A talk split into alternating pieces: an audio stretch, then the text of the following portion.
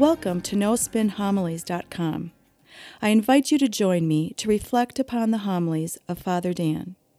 Father Dan will challenge us to open our heart, mind, and soul to the Word of God.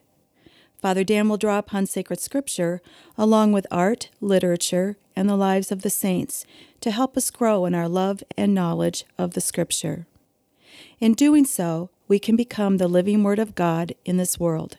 Now it is my pleasure to present to you No Spin Homilies.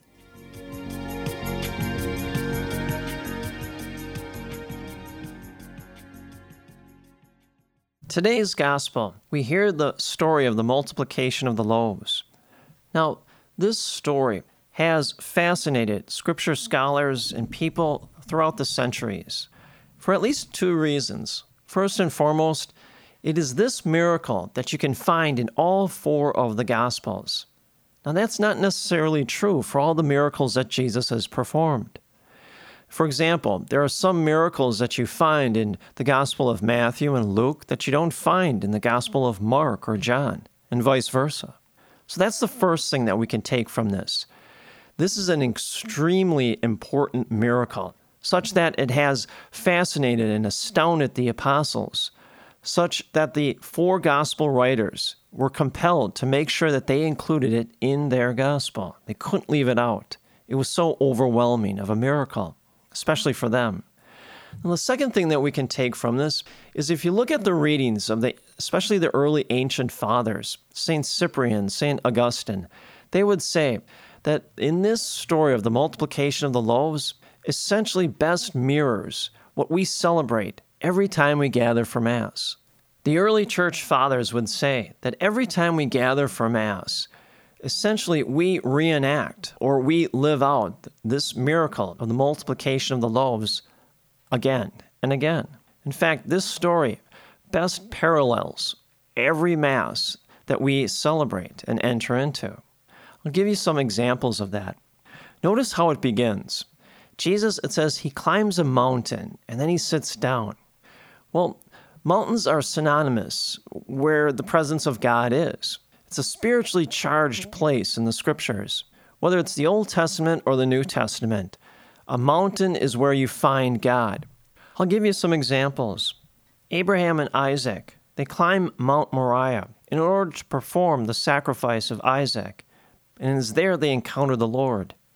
Moses, he climbs Mount Sinai, and there he encounters the Lord in the form of a burning bush. Jesus, he climbs Mount Tabor, and is miraculously transfigured in front of his own apostles. And so, mountains are always places where we encounter God. Now, the scholars would say every time we gather for Mass, we are on that mountain ourselves. Every time we come to Mass, we are climbing that spiritual mountain. We know that every time we gather for Mass, we are going to encounter the Lord in Scripture and in the body and blood of Jesus Christ. Now, it continues. It says the Jewish feast of Passover was near. And so we're reminded of that sacred meal for the Jews. The Passover meal was a very sacred meal. Remember, they celebrated it. The night before, they were freed from slavery in Egypt.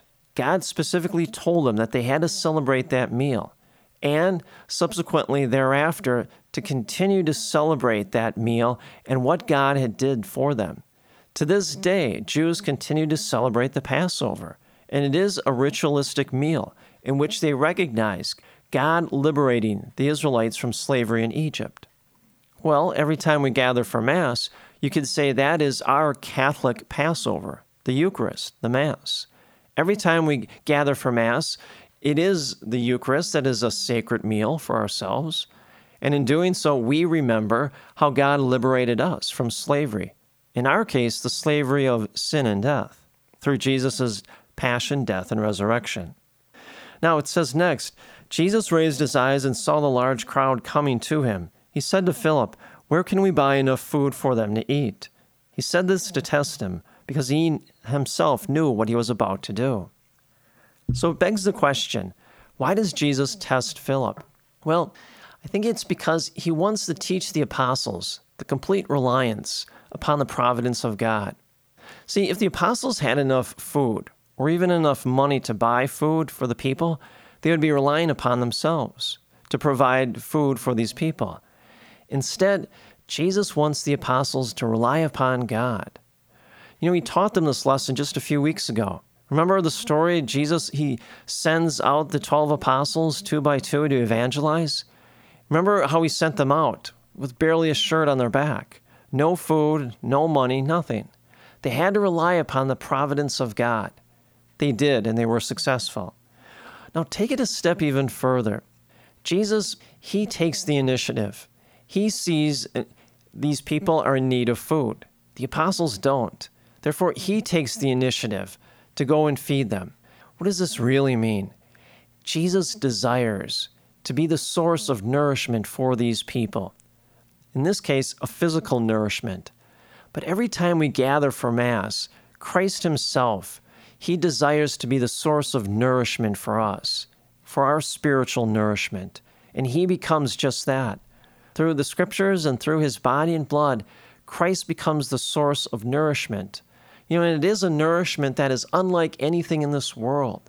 That's why the angels refer to the body of Christ as the panis angelicus, the bread of the angels.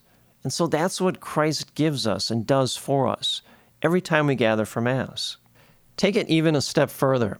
I often quote you Genesis chapter 1 verse 26. God said, "Let us make man in our own image and likeness."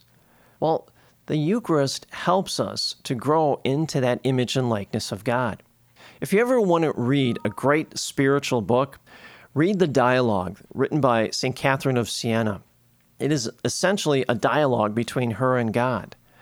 Now, in the dialogue, God brings up the importance of the Eucharist, and he specifically addresses this that he's given us the Eucharist so that we can grow into that image and likeness of God. Because when we come up for communion, we are literally taking in God. So eventually, over time, we do grow into that image and likeness. More to it, God tells St. Catherine that over time, God peers into our soul and he sees the image of himself mirrored back at him. See, that's what Jesus has given us, and that's the transformative effect the Eucharist has on us all. Now, next, Jesus tells the apostles to have the people sit down. Now, notice that odd detail. It's that there was a lot of grass around. I don't know about you, but I've never been in a desert with a lot of grass. In fact, I've been in the desert in which the apostles are in right now. And that desert, there is no grass. In fact, there is very little vegetation. It's nothing but rocks and sand.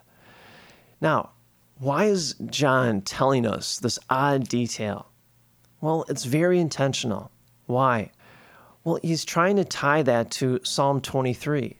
The Lord is my shepherd, there is nothing I shall want. In green pastures, he gives me repose.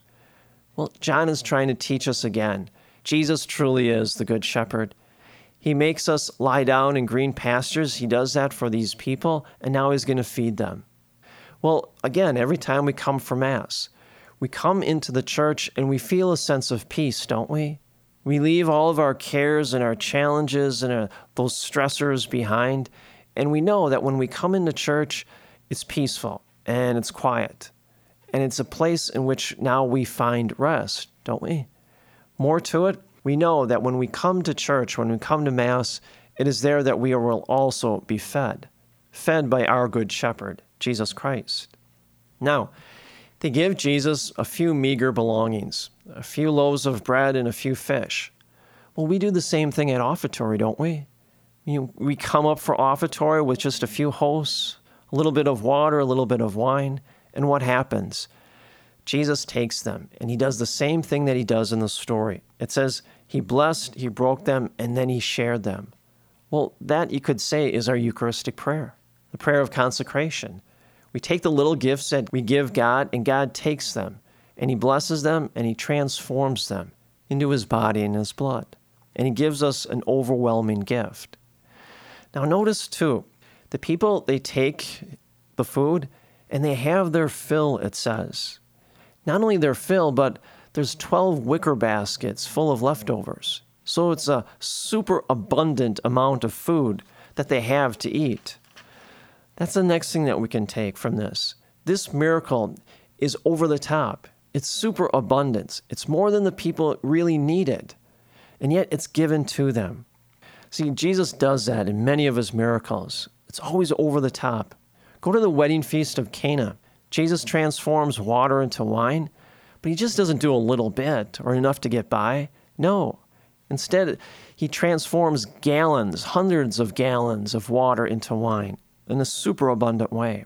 What about Jesus, his death on the cross? Gives himself completely away, holds nothing back. Well, the same thing holds true here. Jesus, he doesn't give the people just a little bit of food and then say, oh, go now fend for yourself. No, he completely fills them up and then has leftovers. We do the same thing. When we come for Mass, especially the Eucharist, and we receive Jesus' body and blood, we have to realize that we are receiving the grace from that sacrament. And it is a grace that is over the top, super abundant, more than we could possibly use. But nonetheless, it is given to us.